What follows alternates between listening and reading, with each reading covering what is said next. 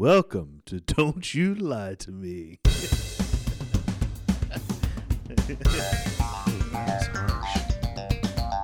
Okay, let's go. Don't you lie to me. I'm gonna have another drink. Don't you lie to me. Explain that to the kids. Don't you lie to me. Okay, let's hear that story. Let's start interviewing. Hello, everybody. Welcome to another episode of Don't You Lie to Me. I'm your host, Jeff Bell, along with our producer, Warren Hicks. With this podcast, we're exploring the visual art scene in North Carolina by bringing you interviews with artists and arts professionals throughout the state. We also want to highlight some current exhibitions that we think you should check out. Today, we're going to talk about the inner workings of local museums. We have Brad Johnson, who is the exhibition designer at the Nasher Museum of Art. We also have Jennifer Dasal, who is the associate curator of contemporary art at the North Carolina Museum of Art, and she also is the host of the podcast Art Curious. You can find links to the North Carolina Museum of Art and the Nasher Museum of Art, as well as the Art Curious podcast, on our website, don'tyoulietome.com. Follow us on Instagram, Facebook, and Twitter. Our Twitter feed is at DYLTMNC. Enjoy. The following podcast contains adult language. Oh, I like that. Previously on Don't You Lie to Me. All right, let's do this. Have we started recording, Mark? We'll just start with like a hey, the hey there, or hey, hey, hey there. Is that too weird? No. Yeah. Oh, Yes, yeah. it is. No, it is. Well, it, well, uh, who, who, uh, or I can't really quite forensically tell how she died. forensically. yeah, I can't quite suss it out. A lot of pallet jacking going on. And that takes place in my living room every night of the week. I, Uh, I have to be an artist. I'm sorry. I'm so sorry. I'm so sorry. and uh, So I, I It's it's not, not, not, Well, maybe. oh, Mm. I've always heard people say, Shit. No way. "Oh yes, hello, hello." Do, do you? Um. Uh, um, but uh, like, I'll, uh, um I was probably just going to start peeing my pants or something. that's my dream. all right. Uh, and, and it's now I am Jen or Jennifer. Mm-hmm. Um, people call me Dickweed, an amazing artist. Susan, Jeff, or Jeffrey, and I'm okay with whatever. I know it's kind of weird. Sure. Okay. Yeah. Yeah. No. No. Yeah. Yeah. No. No. you won an award for being the most Jesus-like in summer camp. Close. Most Christ-like. Oh, well, that's even Yeah, better. Yeah. Okay, we're here with Jennifer Dasal, who is multi talented. She, of course, is the Associate Curator of Contemporary Art at North Carolina Museum of Art. And she also has a podcast called Art Curious, which I love because I love art history, but also these sort of conspiracy theories and all of these other things. And, and we'll get into that. So, if I'm not mistaken, you grew up in California. Did I, make that up? No, that is absolutely correct. I'm originally from Northern California, from the Sacramento area, and then um, I've lived kind of up and down the state a Right. little bit. The last place I lived was LA for a few years before moving east. Right. And where'd you go to school? I did my undergraduate at University of California, Davis, so it's kind of not too far outside of my hometown. And then I went to um, uh, Notre Dame for my master's degree, so I moved east a little bit, and then I did some PhD coursework at Penn State University before moving to North Carolina. So do you, do you like football? That's what everybody asks. I think football is fine. Yeah. Um, I'm actually more of a basketball person if I Really? have to choose. Uh-huh. But uh, it is really funny going to two particular really huge sports schools Right. and just kind of being very casual about sports is Right. really funny. But um, yeah. yeah, good experience. So when I run into or when I meet curators, I always, uh, you know, you can kind of get a sense of, well, this person, I can see why they're a contemporary curator, or I can see why they're into this art history. Uh, with you, you deal with contemporary art, things that are going on right now. But in the podcast, obviously, you deal with a lot of things from the past, and I can really see this. Um, a very serious love and interest of things in the past. Was that a difficult choice to make uh, as to what would be the focus of, of your curation? Basically, it started when I was um, doing my PhD coursework at Penn State, and my advisor said, okay, you have to have one major area of interest, and then you have to have two minors. Oh, so, wow. it, which is very interesting to think of like a minor for a PhD. And so I said, well, at the time, my focus was 18th and 19th century French painting, especially early 19th century, so definitely prior to the Impressionists. And I, so I said, okay, let's choose Renaissance, just because that's another fun period to choose. I like it, and I really was kind of struggling with where to go with my second one, and so my advisor basically said, you should try contemporary. At the time, I'd only taken a handful of contemporary art classes, and Wow. I liked it, but I didn't really. I don't know that I really had a very good teacher who helped me really get into it and understand it. Yeah. And so once I sort of jumped in and said, okay, great, I will start studying contemporary art. Why not? Um, I just ended up landing into classes with a bunch of great teachers who really made me understand it. And very slowly, I started noticing that my perception of art and art history in general started changing. Yeah. And even now, it's really funny. I'll go into a museum and I will walk into more historical art and I find this little voice in my head saying, Oh, everything looks so old. it's so bizarre. Um, and, and so it really happened just very organically and kind of surprisingly. Wow. And I really love what contemporary art can show us about what it's like to live today, the kind of things that we are dealing with on an everyday basis, the topics, the problems, Sure. the challenges. And I think there's something so bright and energetic that for me, historical art is still wonderful, but it doesn't have that same kind of spirit. Sure. I think I would be scared uh, if I was a contemporary curator because when we're looking back, when you mentioned the Renaissance, we've got a pretty good idea of the major figures of that period, and and and if you want to do an exhibition or you want to write about it, you can kind of say these are the most important people in that time period. Whereas in contemporary art, you have to kind of decide and, and and what resonates with you you have to kind of say this is important right now. This person what they're doing or, or this uh, idea is is really important right now. How do you come to that conclusion is it an intuitive thing or or how does that even work That's such a good question, too. You're really good at this. Um, I think it's a little bit of both. It's a process where, uh, talking a little bit about the podcast and how I'm kind of on, constantly in the library, I'm constantly in the library even more for my job, even if I'm just opening a periodical and looking at the pictures. It's just trying to stay as current as possible, and that's almost impossible to do Sure. with contemporary art. I feel like um, it's changing all the time. I'm never up to date the way I want to be, but I'm looking at websites, I'm looking at art galleries. I'm trying to get up to New York a couple times a year if I'm lucky to see what's going on there. For me, I have to rely on, I think, help from other people. I have friends who live in New York who can tell me that they saw a great show. I um, contact galleries and say, What's going on? What artists are you looking at right now? Right. I go to other institutions and museums and I try to keep my eyes open for things that they think is interesting. Right. And then I come back here and I sort of mix it all up in my head and see what sticks for me personally right because I think also the other thing about being a contemporary curator is that it's all a calculated risk. You don't know what's going to be considered the big thing. Right. You don't know what's actually going to stick. And you don't know what's actually going to be worthy of a museum collection in the long run. It's such a hard call. Right. So it really is a gamble. Um, you try to do the best that you can. Sure. And there's so much that you want to show, and it's just impossible to show it all. Um, Right. It's a struggle, but it's definitely, I as I always tell everybody, I am never bored. right I'm always excited and always interested.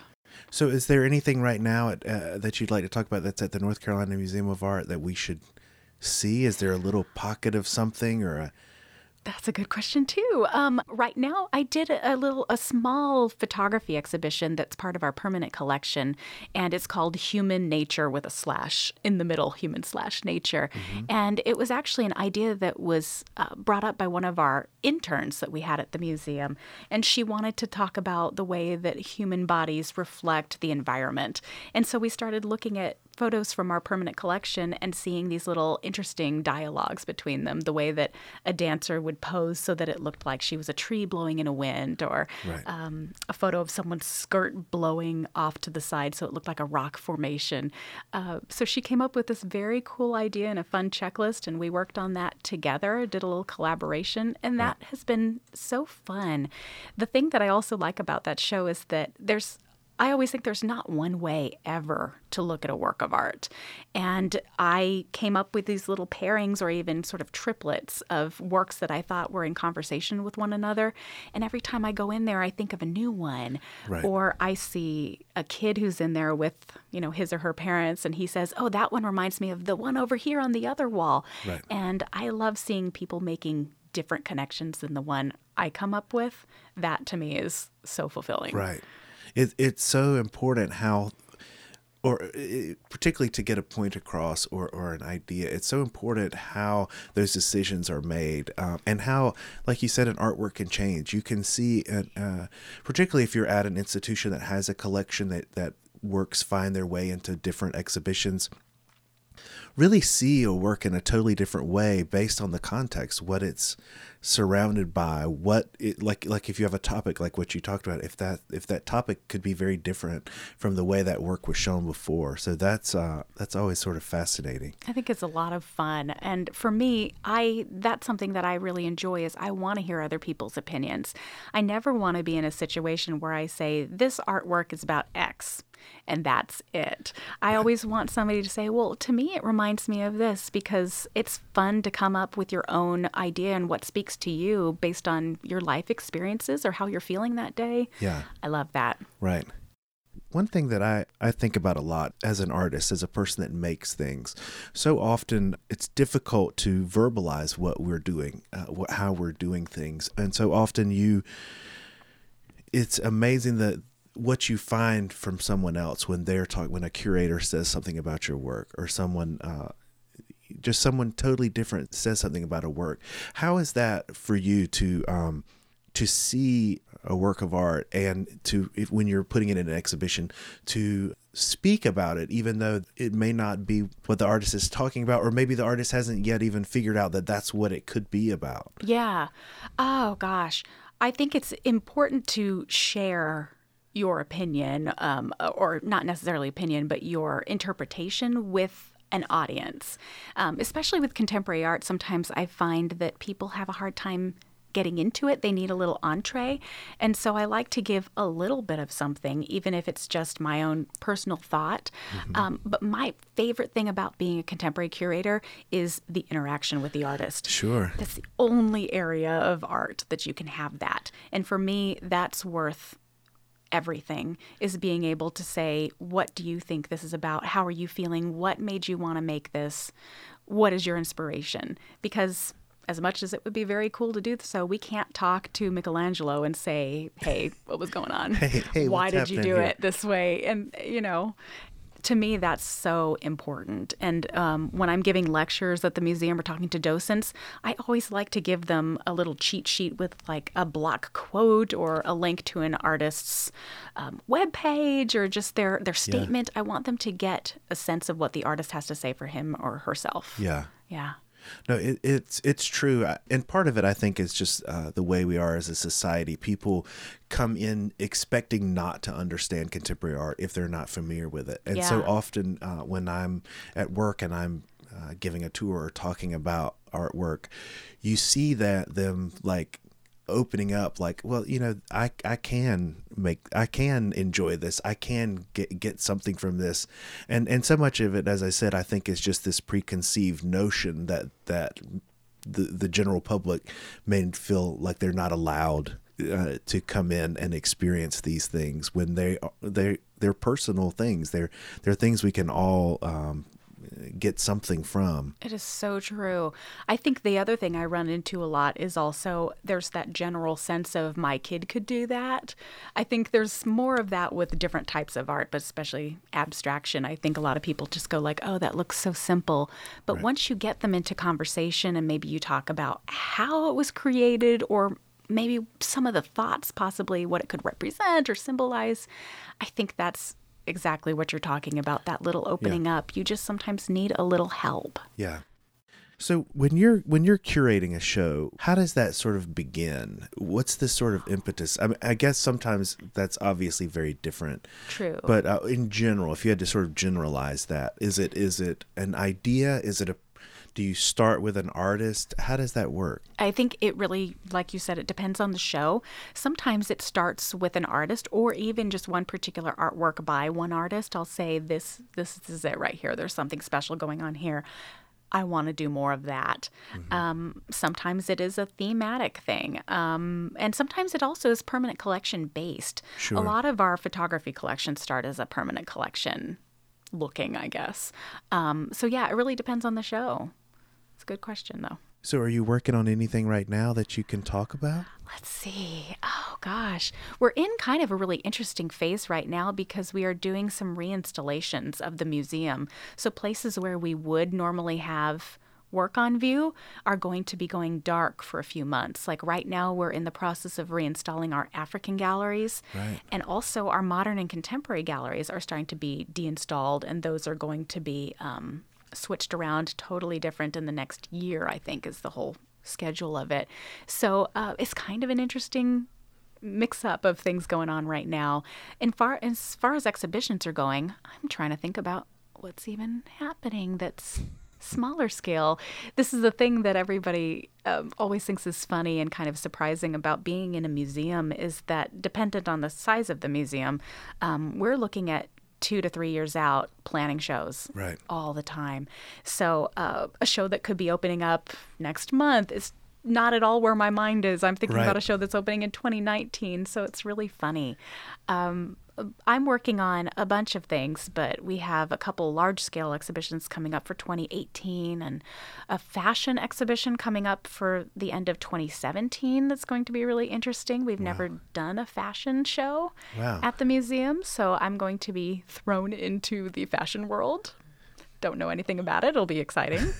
um, and then I'm working on a show for 2019 of a South African artist named Vimbota, who's a sculptor. Mm-hmm. Um, and then, of course, I'm always working on North Carolina shows too. Always.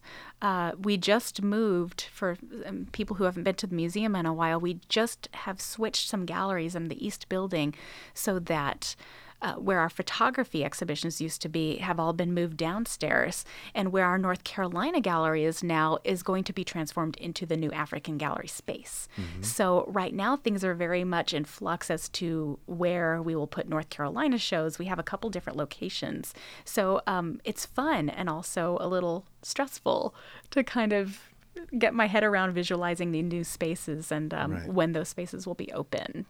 It, it's pretty funny how um, how it takes a while to get used to a space. Uh, you know, if you're if you're used to to putting together a show in a certain space, uh, or you go to a new space, it really takes a while to learn. Hey, this is this is kind of how this should be. I mean, it's, it's really a learning experience. Definitely, and um, I don't want to speak ill of the architecture, but the um, for people who've been to the East Building it's such a funky space. Mm-hmm. It's a mm-hmm. great space, and the building has like these amazing bones. It's a really interesting um, brutalist work of right. architecture. but also, there's some weird galleries where the walls are at strange angles, and there's these little niches that are very uh, interesting and sometimes challenging sure. as far as programming is concerned. So it really is funny once you sort of get your mind wrapped around, okay, I think I know how this space is going to work and then we move it all and change it again. So it really is yeah. totally interesting. Again, I'm never bored. So you talked about um you know showing North Carolina artists. How difficult is it to to get out there on top of everything else that you do and, and kind of see what's going on and and connect with the the artists in the state? It is hard, and I always want to do more, always, always, always, because I think it's a priority for me in particular. Just because um, looking at contemporary art, I want to show that it's a global thing. We're showing work that's being created on the opposite side of the world, but it's also equally important to show work that's being created a block away. Right. Um, so for me, I think it's really important to show both. Um, but I definitely with a toddler at home, I don't get out to First Fridays or First Thursday, Third Thursdays as much as I want to anymore, and that part is rough. So I'm hoping I can rectify that situation slowly but surely. But I am always looking at artist websites. I try to go to as many studio visits as I can possibly fit in per year. Um, I like to go to 21C. I like to go to the Nasher. I like to go to the Ackland. I want to see what's going on. And um, I try to do as much as I can. And I sign up on everybody's mailing lists. And I always tell people send me anything physical mail because I always look through that too. I just try to keep Right. try to keep up as much as I can. I it's rem- hard. I remember when uh, my kids are a little bit older, seven and nine, but there was definitely uh, a few years in there where I don't know that I saw anything out, outside of my own house. It's true. It's the really- struggle is real, but It is. So- but it's worth it. You know, it's still Oh, yeah. um, it's worth it to have this time at home with my son. But then once I get out, it's worth it to go out there and see what's being created because it always is changing, and I feel like I don't want to miss something great because there's so much great, especially going on in the Triangle. This is such an amazing, creative place to be. It is. It's really cool. Very cool. I had a friend who was just in from out of town. Shout out to Carolyn. uh, she used to live here in Chapel Hill. And um, she was just saying that she hadn't been back to the Triangle in a few years, about three years. And just coming back in over this past weekend, she said it's amazing how much is happening and all the great art that is going on right now. There is so much. That's that's cool. part of the reason I convinced Warren to do this. Another thing that that always interests artists and the general public, I think, is, is museum acquisitions. Yes. How things get to live in a museum collection. Are you involved in that? I am. Um, it is for sure a process. That's the first thing I always tell everybody is it's a really interesting process. What happens first is that um, and it's different based on if it's a gift or a donation or if you're buying something. It's a little bit of a different process. But basically, once one curator in the curatorial department determines that they think something would be a good fit, and we do have very strict guidelines, we actually have a document that's I can't even tell you how many pages 40, 50 pages that lays out what we're looking for, what we have, what we should have, what we don't have. Um, and once we find something that we think fits those guidelines, we then sit down with all the other curators and we all have to have a discussion. And everybody chips in and says, I like it, I don't like it, I think this works, why not, why? Um, and so it actually is a, a big discussion. From there, after, so say everybody agrees, everybody wants to have this work in the collection. From there, it then has to go to the senior staff, especially our director he has to say that he thinks it's a good fit and that he wants it in the collection. And then from there, it goes to our board. So it's this jumping process from uh, curator to group of curators to board or director to board, and everybody has to agree. It's hard. So you don't just have a checkbook to, that you can go out. Oh, I wish that's my dream because that's the hard thing, um, especially going to like the big art fairs in in Miami and New York. You see things that you love, and you see things that you know would be good, or it's something like um, an artist you've been looking at for a few years, and you think now's the time to buy. But we can't move that quickly. It's Right. a long process, and for us, it usually takes a number of months. We only meet with our board members a couple times a year, four times actually. Um, so if it, you know, say that we just met with the board, well, we're not going to meet with them again for another three months. So works from shows even here locally can sell out faster than you can actually get that money to an artist. And so it's hard. Yeah. So your podcast is called Art Curious. Can you tell us a little bit about that? Yeah. Um, so basically, my tagline, if I have one, is that it's the unexpected, the slightly odd, and the strangely wonderful in art history. And um, the reason I came up with that was because I don't know if this happens to you, but all my life I've heard people say, oh, art, it's so boring. and I think that is so not true. And so this was my little way of saying, look at this painting or this photograph or this sculpture that you think is just static and unmoving and it actually has a really weird or interesting backstory. Right. So that was kind of why I came up with the idea of doing this show. Was that the idea, and then you made the podcast, or were you interested in making a podcast, and then you uh, came to that idea, or how, how did that kind of happen? That's a really good question. I think it was a little bit roundabout. And part of that was because earlier this year, I happened to be going on a business trip and I was going to Paris. And so I had that moment of thinking, oh, well, that'll be fun. I'll get to go to the Louvre and I get to see the Mona Lisa. I haven't been to the Louvre in over a decade. That'll yeah. be fun. And the one thing that always stuck in my mind was that one of my professors in college was completely adamant about saying that she thought the Mona Lisa on view was completely fake. Right. And I thought that is such a weird thing to say. and this like she's so educated, super smart, totally brilliant and I just thought that seems like a little weird conspiracy theory. I didn't expect it. And then I just started thinking, that's such an interesting story. Why don't I explore that? Yeah. And I just happened to love podcasts. And I thought that seemed like a good medium to explore those kind of stories. Right. And it just went from there. It's really cool. You deal with a lot of different um, art and time periods.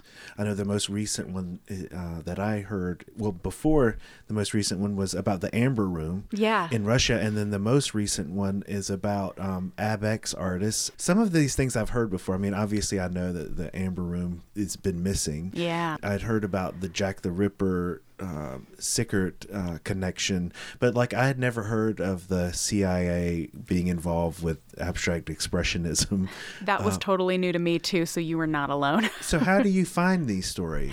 I do a lot of research, sure. and I keep a file basically, you know, all on Google Docs and everything. So I'm constantly reading and looking. And uh, the good thing about the museum working there is that we have this fantastic art library that's at my disposal. Right. So I'm in there all the time, just looking through the stats trying to get inspiration. I look in periodicals. I do a lot of online searches. I'm just right. looking all the time.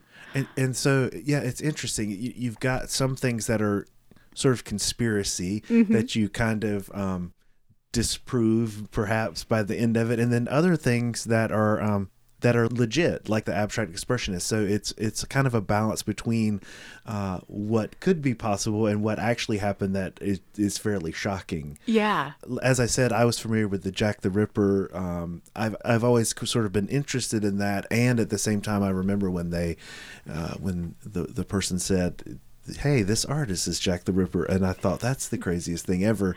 Yeah. Uh, but it's really fun to kind of see those connections. Definitely. I think it's really interesting. Um, it, it's true in everything, but I feel like in visual art, people really literally want to see what they want to see. And so I think a lot of these topics that I discuss in the Jack the Ripper one is definitely in that vein where even if you say probably this isn't true and I have some evidence that hopefully back that up, people don't want to listen necessarily and they say no i think he's is because it's more right. fun to believe sometimes. Sure. it just makes a more interesting story. Right. Yeah. as you can tell we're um, not highly organized here. Isn't that right warren? That's right. But with You're your way podcast organized i think. But with your podcast you know it is uh I think it's scripted. You know, you're you're figuring this out. It's it's this uh, sort of arc, a story uh, that happens. How does that process work for you? I mean, is it? Uh, I'm I'm guessing it is scripted, right? It is totally scripted. Um, yeah, I think that's because I wanted to come into it in a storytelling element, and frankly, I'm a better writer than I am a speaker overall, and so. As a curator and also as an art history student, I'm so used to having written. You're always writing reports, you're always writing talks, you're always writing wall labels. Sure. And so for me, it just felt like a natural thing to kind of script it out. Um, so sometimes I just, I really read a lot and look up as much information as I can beforehand, and then I just go. But I'm not a natural writer, is the weird thing. It takes me quite a bit of time to actually write an episode. So it's a long process for sure as you guys know. it is podcasting. It, this is, uh, I mean, we we love doing this, and but it has definitely been a learning experience. The amount uh, involved in putting an episode out totally. is uh, is pretty. It's a lot of work. I get it. So, speaking to that, how how did you learn to do all of those things? Oh, trial by fire. And I was literally just having this conversation with my husband earlier. I was saying, "Oh, if I knew going into it that I would have to do this or have to do this. Would I have done it differently? I don't know. I kind of went into it blind. I love podcasts. I listen to a lot of podcasts and I thought, oh, yeah, that sounds great. It can't be too hard. Ha ha. um, so I actually it's ridiculous. You guys have a wonderful setup here in this studio. Um, I record in my closet because it's the only place that's quiet and somewhat soundproof. Um, so I shut myself in there amongst coats and shirts, and that's it. And then I edit a little bit on like GarageBand and Audacity, and my husband helps, and uh, that's it. Oh, it sounds beautiful. The rest is it's just uh, me trying to make it work as best as I can. Right. And so, how frequently you put one out? Is it every two weeks? It's every two weeks. Although with the new year, I'm thinking maybe I'm not entirely sure, but maybe I might scale it back to every three weeks. I don't want to, but um, the fact of the matter is that I have a toddler, and uh, life mm-hmm. is crazy with a toddler, and oh, um, yeah. I want a little more time to relax and play with him as opposed to think thinking, oh gosh, I should get writing that next episode. Right. Um, Do you work on uh, at least as far as the script? Are you working on multiple ones at the same time? I think as far as writing, I am usually only writing one. But then while I'm writing one, I am recording a second and I'm editing a 3rd mm-hmm. and I'm planning ahead and trying to think about what I want the next one to be after that. So um, I'm usually only writing one, but I'm constantly juggling the other balls in the air. Right. So incredibly organized. I try. I don't know that I succeed, but um, but I try. oh, it's hard, but it is a lot of fun. I mean, like you said, with here, it's you love doing it, but for sure, it's challenging, um, time consuming. Right. But hopefully worth it. I mean, I feel like as long as I even get one person listening, that's what matters to me. I just want to share the fun stories yeah. because they're they're crazy and weird and art is great and I just want to share the love. Right. I know recently you've done a lot of traveling, and some of that has um, transitioned into the podcast. Mm-hmm. I am extraordinarily jealous of you going to Russia. Um, I used to read a lot of the, the the classic sort of Russian literature, and I've always uh, wanted to go there. How was that? It was fantastic. Um, I love to travel. It's something that I like to do on my own and also with my family. And it's one of probably my biggest passions in life besides art, besides the people who I care about. And uh, I feel very lucky that I got to go. Um, I went by myself, which was fun um, in its own way, just being able to devote an entire day to going to the Hermitage, for example, without having to worry about my husband saying, My feet are sore, or I would like to have a snack now, which is right. totally understandable. Um, but it was really great. Uh, there, I have to say, there's only maybe a handful of places that I've ever been where I've immediately fallen in love. And St. Petersburg was definitely that same way, where mm. while I was there, I was already scheming, how can I get back here? Right. It was amazing. And you did some live recording there. A little uh, bit. Yeah. Yeah, um, because I had already thought that I wanted to do this episode on the Amber Room, and then I once I booked the ticket to Russia, I thought, well, this is a perfect opportunity to try something a little new, mm-hmm. um, and kind of do for what it's worth on site reporting. Yeah. Um, and mostly I just wanted it to be kind of atmospheric. I wanted to have some sounds of church bells as I was walking by, or right. the sound of um, a performer playing the flute in a park, mm-hmm. that kind of thing. Right. Um, so you also traveled to another place. I went actually, um, so in September of 2016, I went to St. Petersburg, and then in October I went to Cuba. Oh, that's right. And in November I went to Bulgaria. that you, you're spanning the globe. I am. I'm tired. I'm happy to be in one place for a while. right. But it was fantastic. I mean, I never, I should never complain about traveling because it's it's all a wonderful experience and um, eye opening and it's always fun to go and see art in new places too, to be sure. What were you? What have, were you sort of surprised about most at one of those locations? Oh gosh, that's a great question. Um, totally off subject. I was surprised, though I shouldn't be, about how tall all the women are in Russia. For some reason, I was walking around going, "Everybody's so tall. Why? Amazing!" it was kind of bizarre. Um, in terms of art, um, the uh, the art that I saw in Cuba was fantastic. Mm-hmm. Um, it was very dynamic, lots of very young artists. And the thing that I thought was very interesting was a lot of people were saying that artists in Cuba in general, um, they end up having a higher quality of living than doctors or lawyers just because the ability to show their work and to make profits outside of the country is so vast as compared to doctors who are simply working in Havana, for example. Right.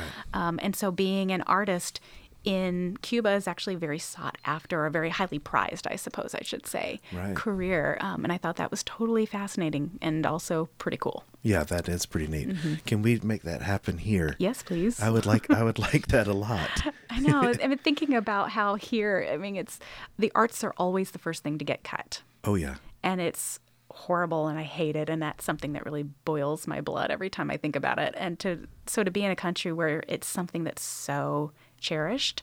And not only visual arts, but dance and music, they're such integral parts of their culture. I just wish that could be such a huge priority here as well. That, I mean, that would be awesome. They'd Be really cool. So tell us where we could find out about your podcast. You can find everything at our website, which is www.artcuriouspodcast.com. Thank you, Jennifer. Thank you. Thank you guys so much for having me. This was a lot of fun. Coming up next, we talk with Brad Johnson. Real Kitty Kitty Litter is the first and only all in one pet kit. Are you tired of having to make two trips to rescue a new cat? We thought so. First, you have to drive all the way to the shelter and then off to the pet store. To hell with that. Real Kitty Kitty Litter comes with a free kitten in every box. You're welcome. Hurry now while supplies last. Seriously, hurry. Real kitty kitty litter. Meow.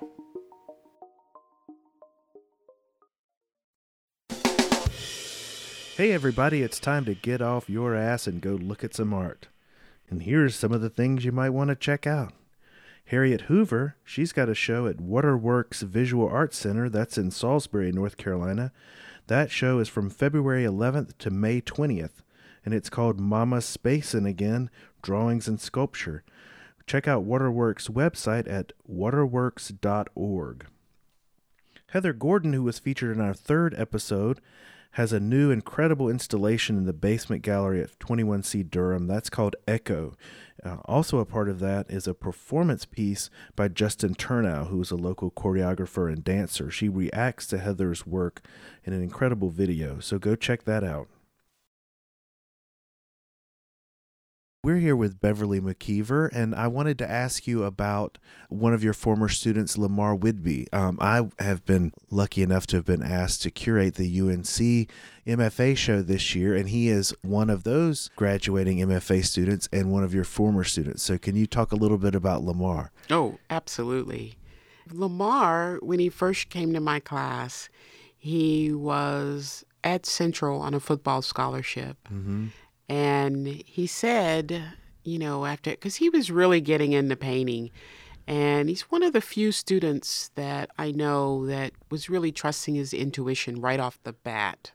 You know, he was yeah. just like, I, I was like, what is that? Where's that going? He was like, I don't know. It just came out. I was like, oh, good. Let it keep coming out.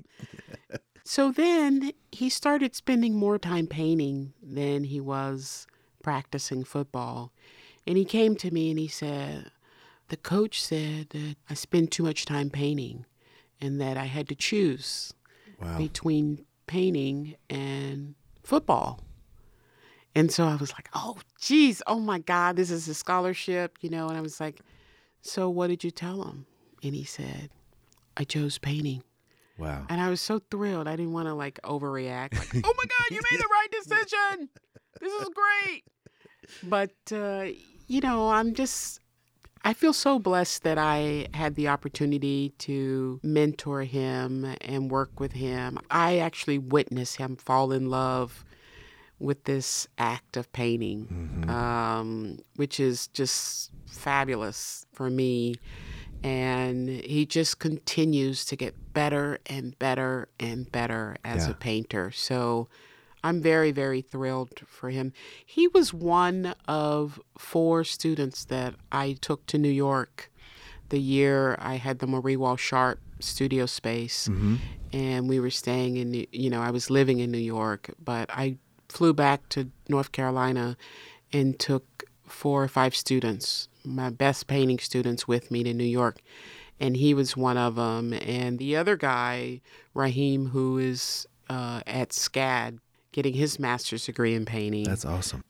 It was so magical and so perfect, and just one of those things that was just incredibly memorable to me to show them New York and show them the art world. And we went to my gallery dealer, Betty Cunningham, and you know, she talked about my art to them and right. it's just fabulous. It was wonderful. It's one of the things that I'll remember all of my life. So I just think it impacted him in a really, really positive way and it's made him a great painter today. And it's really funny that you talk about um, him having that sort of intuition and relying on it because yeah. when I talk to him, I still get that sense. You know, he's he still sort of feels things like a direction or, or an approach right. and he goes with that and it's so hard for other artists if you're talking to them or for myself to just say i'm going to do this. I feel like it should happen. And right. so when people innately have that i'm always a little bit in awe.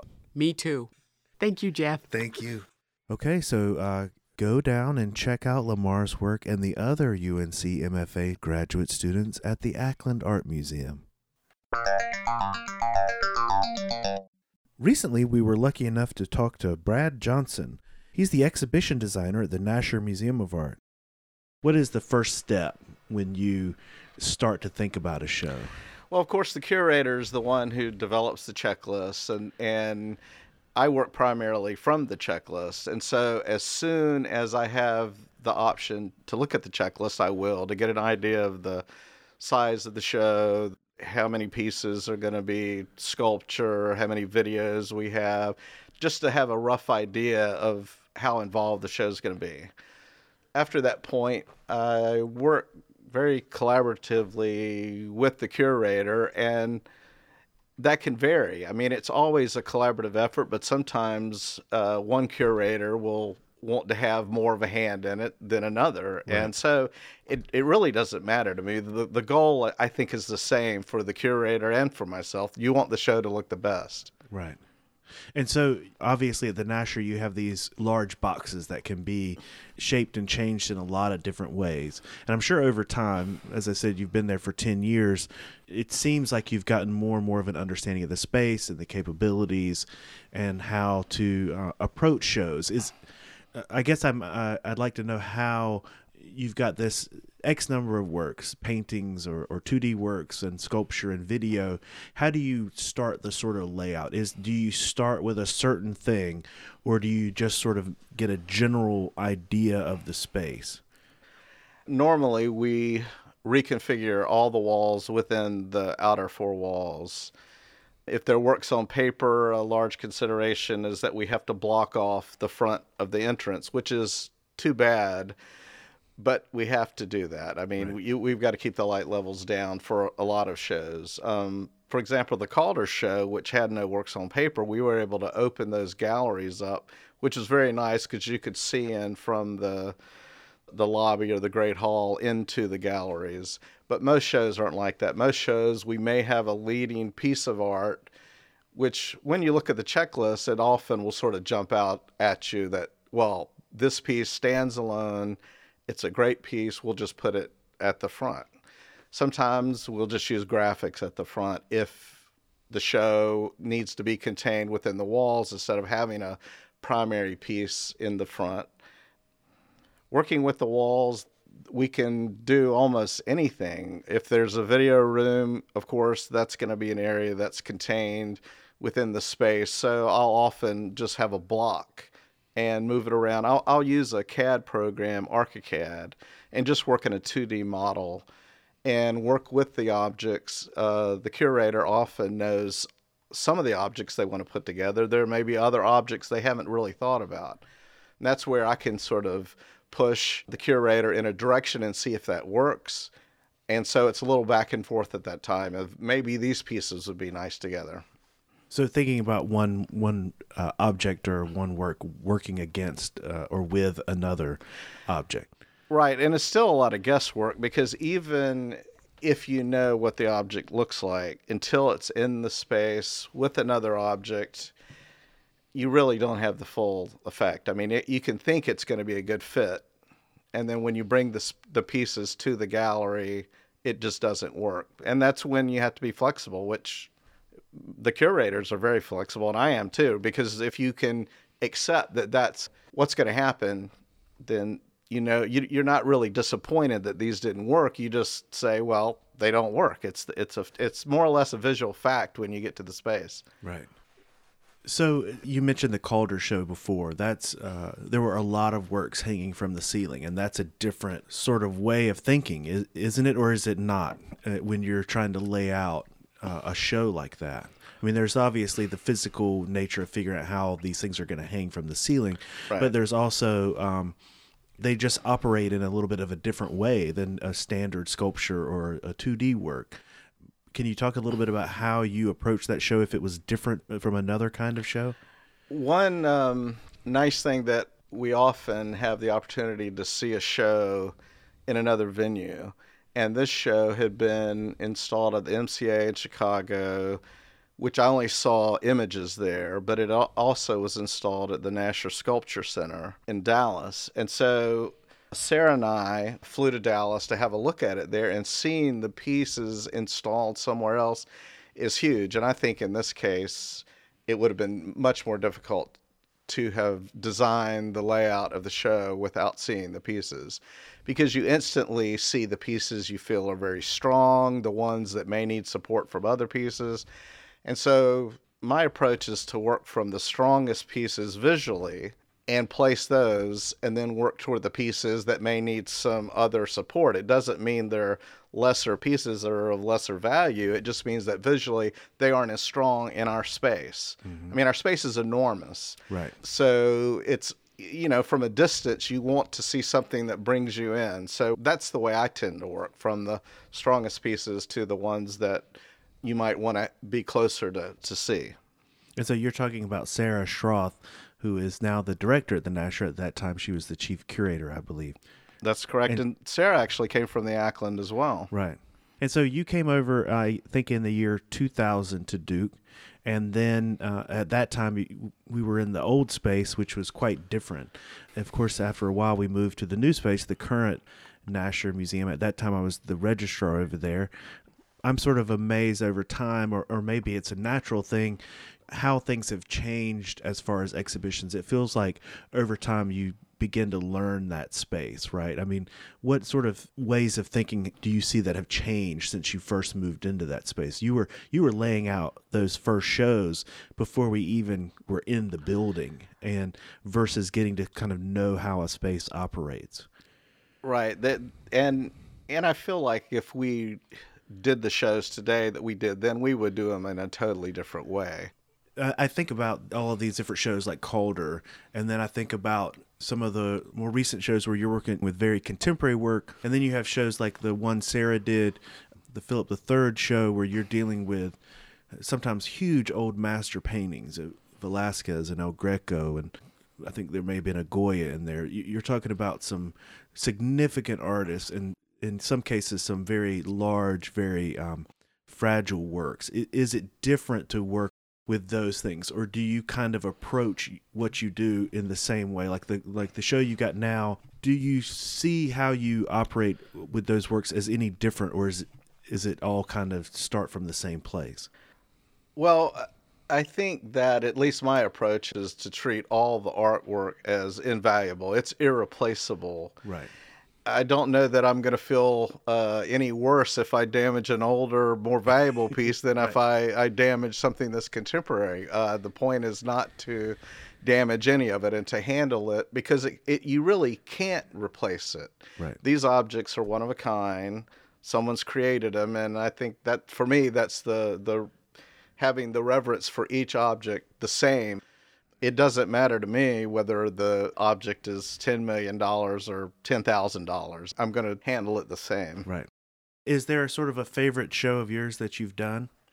I really think the Calder show looked great because we had never done anything like that. And I don't know that we ever will. To have a show of mostly hanging mobiles uh, was fantastic. And I really love the way it looked. And it, it was open. We didn't have to put a light block in, so it was open to the lobby. at the moment, I would I would have to say I think that might be my favorite. So we've talked a fair amount about exhibit design, how you approach work there, but then there's all the sort of things behind the scenes that goes into uh, working at a museum, dealing with uh, collections and storage and, and shipping of work in and out. Is there any sort of particular story that you think about when you think about sort of behind the scenes? You've got a you've got a pretty interesting crew of Patrick and Alan who are great guys and they sort of specialize in their own things but it's a pretty good group. Can you talk about sort of maybe some situations you've had behind the scenes that people would find interesting?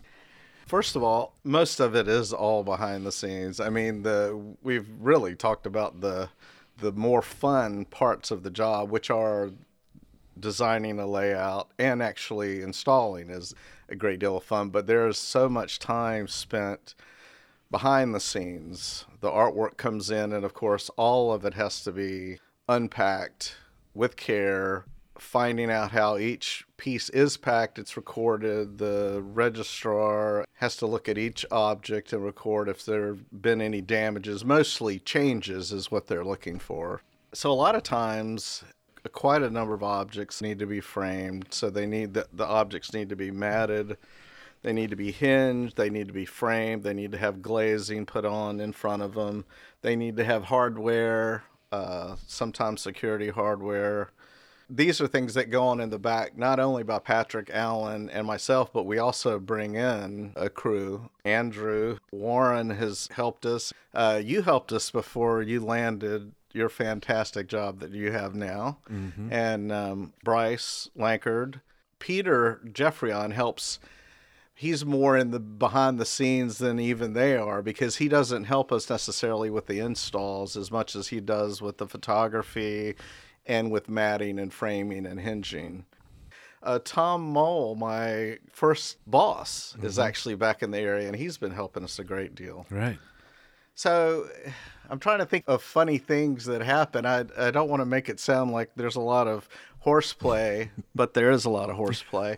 But it's usually it's not with any of the objects. I mean, you know, you need to laugh when you're not being serious so that you can maintain a level of not being tense because you don't want to be handling an object and be be uptight about it. You want to be relaxed.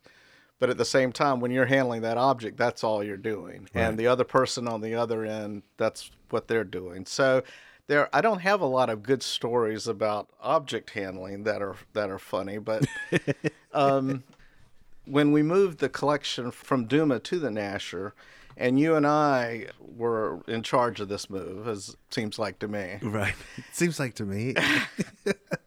so we had the idea we were going to pack the entire collection, and then we would move it over a two-week period of time. I think we were trying to fit this all in the schedule. The museum had closed early. I think we took some months to pack it. That's when Harvey Craig used to work with us, mm-hmm. and Alan and Harvey did the majority of the packing. And then a lot of the objects were just going to be packed on the truck as were needed. Uh, the larger pieces, we didn't feel a need to crate them since they were only going a half a mile, maybe three quarters of a mile. And we hired, was it Allied Van Lines? I think so. I'm not sure how we hired him, but um, we there was an older gentleman, and of course he knew about moving objects, but he didn't know about moving artwork. Right. And so it was it was us trying to work with him, and I think we gave him the nickname of Cowboy Bob, and I don't know if that's because he wore boots or had long sideburns. And he had a helper with him. He didn't have much of a clue, but his name was Tumbleweed and between the two of them, and I think we had maybe five or six of us doing the move. We moved the entire collection in in two weeks from one museum to another, which was pretty amazing at the time. Yeah, I, I remember uh, Cowboy Bob and, and Tumbleweed as being. Uh, they would have been tremendous character actors back in the day. Both of them very different. But I remember at one point um, we had created these nicknames for them amongst ourselves. And at some point, I was talking to Tumbleweed and I asked him where Cowboy Bob was. As if that was his actual name, and he didn't seem to know what I was talking about. So. Yeah, I didn't even think his name was Bob. I think Bob went with Cowboy, but uh, right. Yeah, that was a, a tremendous experience. I think we we ended up moving, you know, nearly ten thousand things if if that's uh, even possible, uh, over to the new building into storage. So that was. Um, and for me, an incredible experience. It's one of those things. I know you were involved when when they redid the Ackland, but it's a very rare thing to have experience of moving to a new building to go through all of the sort of challenges and things involved with that. It's pretty extraordinary, but pretty amazing at the same time. Yeah, it was it was very exciting to to finally get to the new building. There's not a comparison in my mind between the old facility that Duma was in and the the Nasher now. The right. the building is tremendous. To have a building designed by an architect as a museum instead of a converted classroom is is night and day. Right. Just the level of exhibitions and the things that that are now going on, that the number of staff persons, the professionalism, and, and it's just an amazingly different setting now. I'm just always uh, sort of blown away by the exhibitions. I think uh, certainly part of that's due to Trevor, Trevor Schoonmaker, when he was hired on. Really uh, an amazing. Um, vision and understanding of contemporary art and collecting and curating and the level of shows has just been pretty exceptional. I would like to say it, it has been it's wonderful working with Trevor who was the after Sarah he was the first curator hired at the Nasher. Since then, we've uh, added Marshall Price, and both of them are really wonderful to work with, and sure. are great, great people to work with. I mean, that it makes all the difference in the world to work with someone who not only will they explain what their plan is or what they're thinking, but they will listen to you if you have an idea. And, and it goes for anybody on the staff. I mean, I, I think everyone is open to hearing others' ideas because you don't know where the next good idea is going to come from. It, it doesn't it doesn't reside all in one place and you're frequently working with art from living artists, which is a different thing. Uh, you you can um, work with them on specific works and ideas in, in certain cases, which is a very different thing than just a sort of object that has been around for a long time and you don't have the input of that person that's created it. It reminds me that when we did install the Nasher at the very beginning, we did have a little run in with a living artist if you remember this. Uh, we had gotten a piece early on, and it was this is a contemporary piece, and I'm not going to mention the, the the the piece or the the artist, but the the object was too large in the crate to make it up in our elevator, and our elevator is huge anyway. It's about 10 by 12 feet, and one end of the crate, we figured out if one end of the crate would come off, the object would fit into the elevator which was no big deal. So we proceeded to take the end of the crate off and put the object in and take it up and then move it into our pavilion, waiting for the rest of the objects to arrive so that the entire show could be installed. Well, the artist was going to arrive later, and when they did, and they saw that the end of the crate had been taken off, they absolutely completely lost it not even asking for an explanation at all, just the fact that they were not informed of it. And really, the I was completely flabbergasted. The the, the person just completely lost it. Uh, you know, yelled at me. I thought it, I thought the person yelled primarily at me. I, am trying to remember this, uh, but I feel like I got the largest brunt of this uh, explosion. But it was a um, it was a little bit of a lesson for me. I mean, I had certainly been in the museum world for a little while by then, but the the level of reaction was extraordinary and, in, in my opinion, unfounded. But when you work in a museum, you have to be prepared to deal with a lot of different people that are really in a lot of different capacities. You're, you're dealing with curators, you're dealing with directors, you're dealing with artists, you're dealing with designers. A lot of people have their own opinions, and sometimes it's a balancing act. But yes, I remember that uh, somewhat non fondly.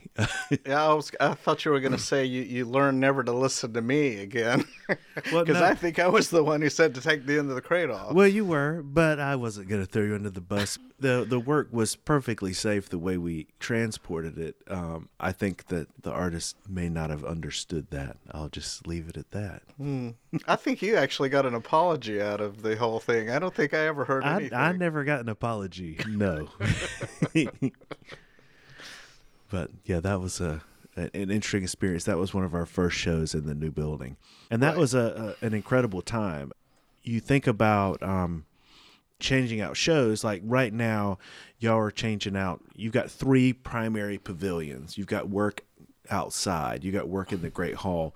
Right now, you're about to change out two of the pavilions. But when you when you open a, a new building, you're installing, you're planning, and curating, and designing, and installing all three of those pavilions. Work in the Great Hall. We had. A work outside. We had a, an amazing work by Patrick Dougherty at one of the entrances. So It was amazing. just the amount of work that goes on at the time of opening a new building is just so vast. I mean, it's just an incredible thing. I mean, it seems like sort of all you can do to change out one show at a time, but to totally open a new building is just uh it's just an incredible thing. I think we worked a lot of It was a lot of I- days in a row. I think that was it was not a really a happy time toward the end because it was so much work. It was fairly tense. Everybody had a stake involved, and there was a. I mean, in the end, everything worked great. But I mean, you, in hindsight, you look back and you do see how hard you work. I think we worked till nine or eleven o'clock, uh, leading up to the space. We, everything was new labels for all the pieces. Uh, you, you're developing techniques that you'd never done before. It's all so much of it are educated guesses until you're actually doing the installations. We were working with different curators. We were working with an outside curator as well as uh, Sarah Schroth. We had a relatively new director, Kim Rorschach, who this was her baby as well. Of course, our benefactor, Ray Nasher, was a large part of it. And so there were a lot of stakeholders involved. And it, I guess it's amazing that more people didn't lose their cool like that one artist. right. No, it, it, it it's true. I mean, we everyone's involved in in at least some aspect of a lot of different things, and and to come all together, and it's one of those things that you, you've got a deadline, you've got an opening, and uh, it seems like in that kind of situation, you get done right at that point. I, th- I think it was right at that point. I think the way it that felt. we were the doors were opening and we were putting up labels. Mm-hmm. but like I said, a really for me a, a really rewarding thing because it's not something that you're likely to do very often if you even get a chance to do it once. And the building, uh, as you said, going from the old space to the new, it's such a transition. I mean, even the an object you saw many times in the old space really became a totally different thing in the new space. To see it in a legitimate gallery space, it just changes things so much. I mean, you're really able to kind of appreciate what maybe before you didn't pay enough attention to.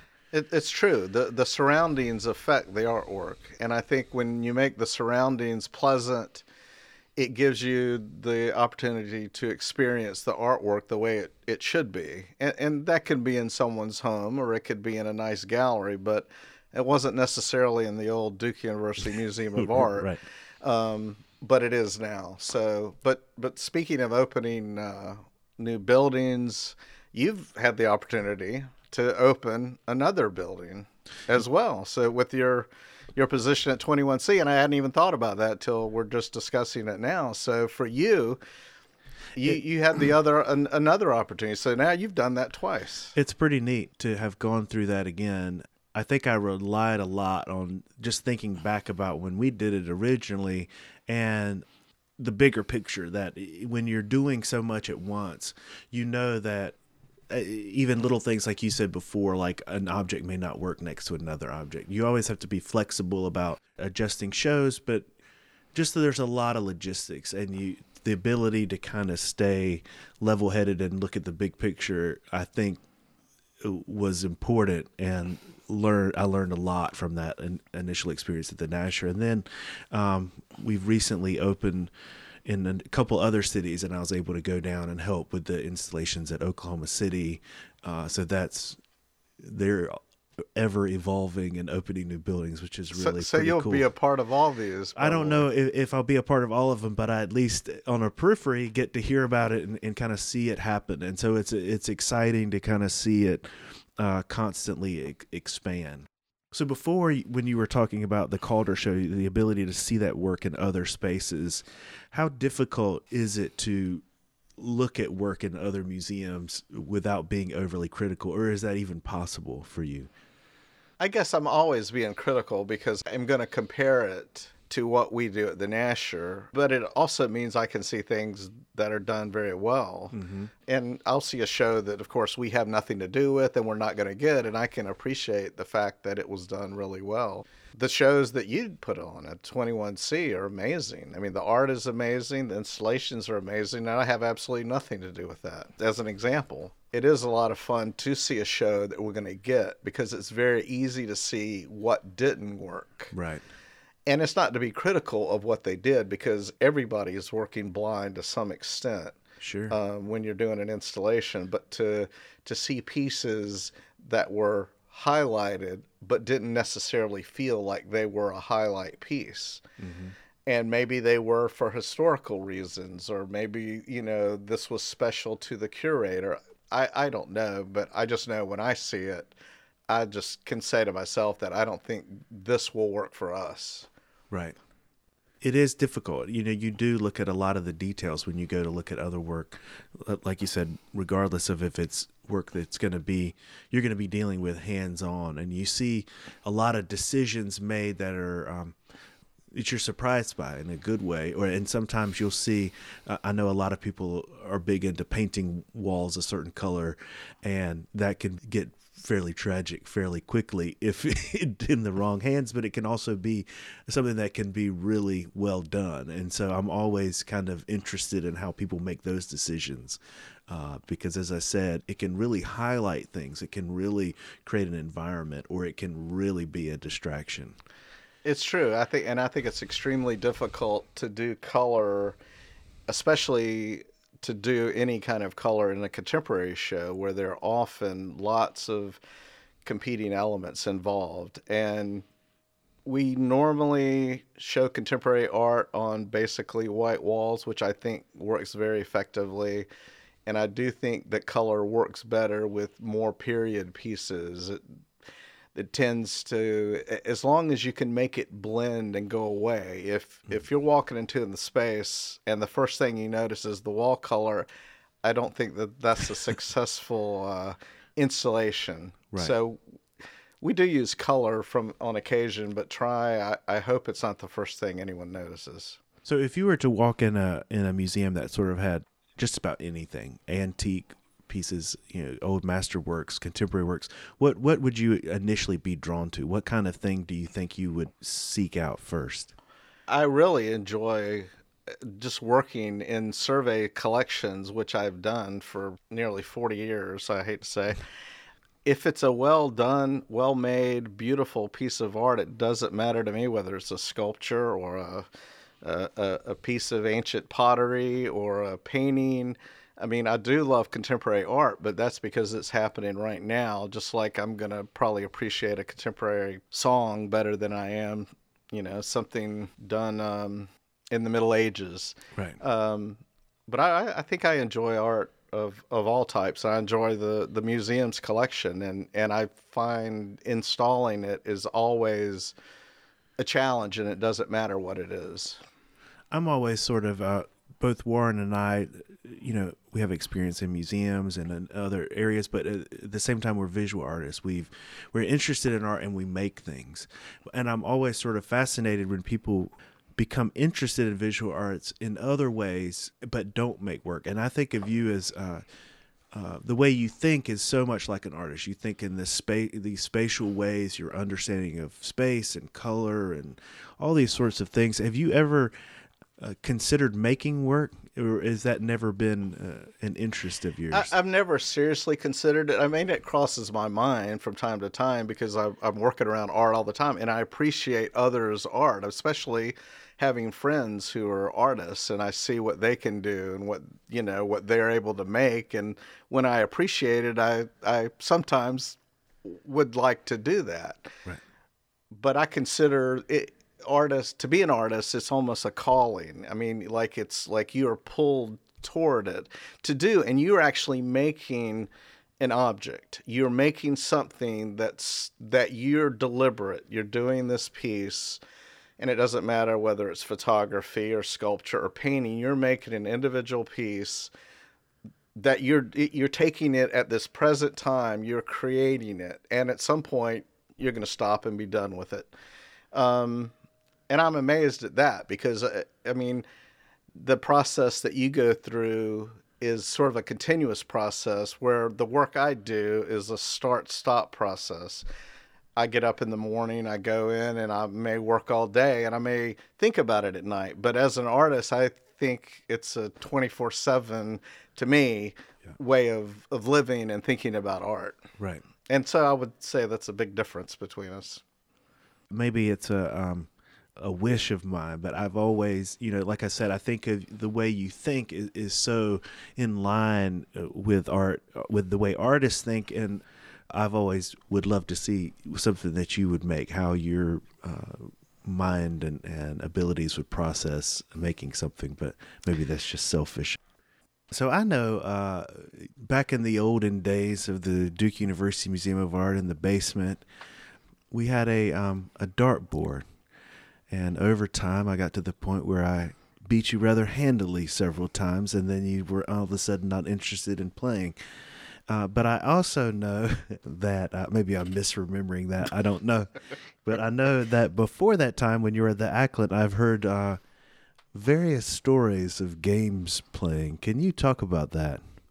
Yes, when when I began uh, work at the at the Ackland, which was around 1976, this was pre-revolution. um, at the time, they had a dartboard, which was utilized quite a bit. we also had a putt putt course in the basement, and we used a roll of. Uh, we would take masking tape and make a ball out of it, so you could get some weird spins on that. We made our own clubs, and there was a drain at one end of the hall. I think that would might have been the par three but there were a few different holes and we might you know we may we might play for 30 45 minutes maybe three four hours. I'm not I, i'm not really sure. So we had that for a while. We had a ping pong table. After the art department moved out they didn't have the money right away to convert the vacated spaces. So we had several large spaces that were completely empty. And of course they weren't even suitable for storage and except for storing a ping pong table that we had for a while. So we had uh, ping pong for a while. At one time, we had a video game. I think we finally beat every level on it. It was rescuing the hostages. and they eventually the hostages were on the moon and you had to rescue them from there that sounds almost impossible that isn't like that Ross Perot bullshit on the moon. Oh, I mean, no. this is maybe a combination of like Moonraker and and uh, some Sylvester Stallone episode, but and and how did how did you do personally on the old golf course? I know you can be a little bit um uh, how should I put it? You're you're a little bit aggressive with the gamesmanship. You like to win, don't you? Oh, I do like to win almost as much as you do, I think, Jeff.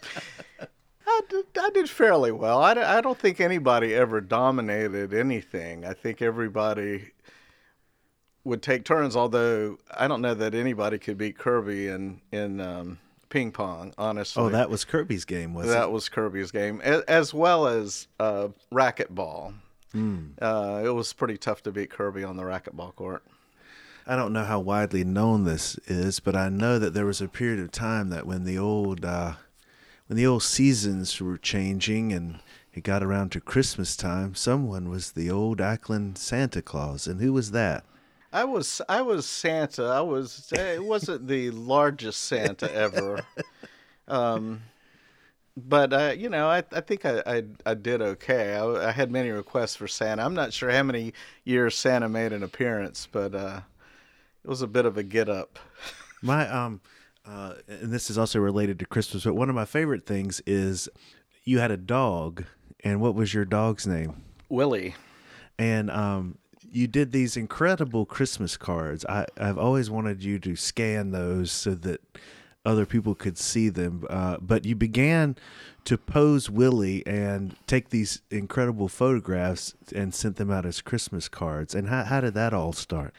Gosh, I, you know, I'm trying to remember how it started. I do remember the first card. We cut some antlers out of a piece of foam core and just put that on his head and it would always have some little funny saying on the card and the dog of course was the the main part although humans were in it sometimes it it was really the dog that was the star and and Willie was the kind of dog that would pose there and you could do anything you wanted we we dressed Willie up in Christmas lights and just tied lights around him and he just sat right there he was completely happy so um, eventually, we used the services of Peter Jeffrion as a photographer, and things things got a lot better then because to have a professional photographer take the picture of your dog, I mean, what else can you ask for at that point? So I was able to focus totally on the costuming.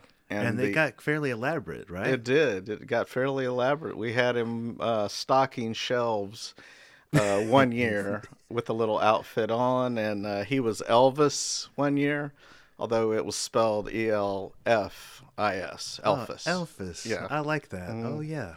But it was a long collection. I think it might have been nine or ten of them. Very cool. I know uh, a fair amount about your personal life. You're originally from Raleigh. It's true. I was born in Statesville, North Carolina, and my family moved to Raleigh probably before I was two. And so I lived in Raleigh until going to Carolina in 75. So I was there, you know, most of my life. Uh, and we've talked a lot about art and other things, but even more importantly, uh, you worked for a long time in the press box at NC State football I did. games. I did. Those are wonderful. I, I actually worked 17 seasons in the press box at NC State, never missing a single home game during that stretch. And uh, to, to tell me some of the the amazing NC State players that you got to see during that time. I think when I first started, of course, there were the Buckey brothers who oh. were finishing their career. I believe they were on the cover of Sports Illustrated. As I was beginning my career, serving hamburgers. oh, Lou Holtz coached there when I, and of course, you, you could beat anybody when you had Lou Holtz coaching you. Right course, he didn't stay long enough, long enough to get us a national championship, but it was those were fun times. Right. Uh, just uh, full disclosure, Brad and I have uh, gone to many an NC State uh, game together, and he makes a delicious whiskey sour that cannot be beat. But also, he is a fisherman, I believe. Tell us about that. Most of uh, my friends uh, I can trace back to museums, and I have met almost everyone uh, that I have as a close friend. There's a couple of exceptions, but um, when I was working at the Ackland, a person that I hired, um, Mr. Kirby Sewell, uh, who he's he has since retired, and and uh, are you are you talking about Captain Kirby? Captain Kirby is uh, he's living in uh, North Durham uh, on a pasture pasteurized farm, I think, with his wife and at least two horses. They may have three by now. I'm not sure. Um, but Kirby was a big fisherman, and I would fish a lot with him, and so he really got me involved, and I caught the bug from him, and and I've been fishing quite a few times with you, Jeff, and I think we've uh, we've had pretty good success. Oh, I think so. Thank you, Mr. Brad Johnson, for coming by. Well, you're welcome. It's been a pleasure, and it's always nice to see you, Jeff, and to see you, Warren.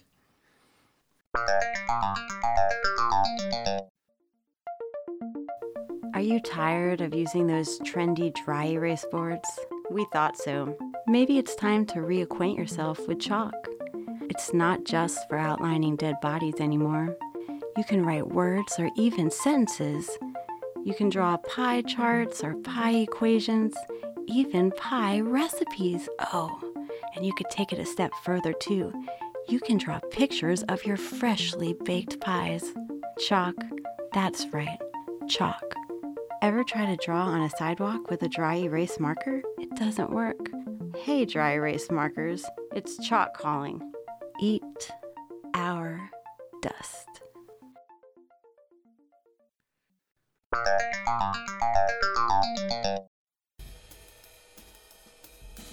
Don't You Lie to Me is physically sponsored by VAE Raleigh, a 501c nonprofit creativity incubator. You can find out more about them at vaeraleigh.com. We'd also like to thank Matt McMichaels for the use of his studio, Trusty Woods. Our theme song was written by our own Warren Hicks, and our logo design was created by Artsy Martha. Don't forget to check out our website at don'tyoulietome.com. Thanks for listening. Please subscribe and tell your friends and family to listen as well.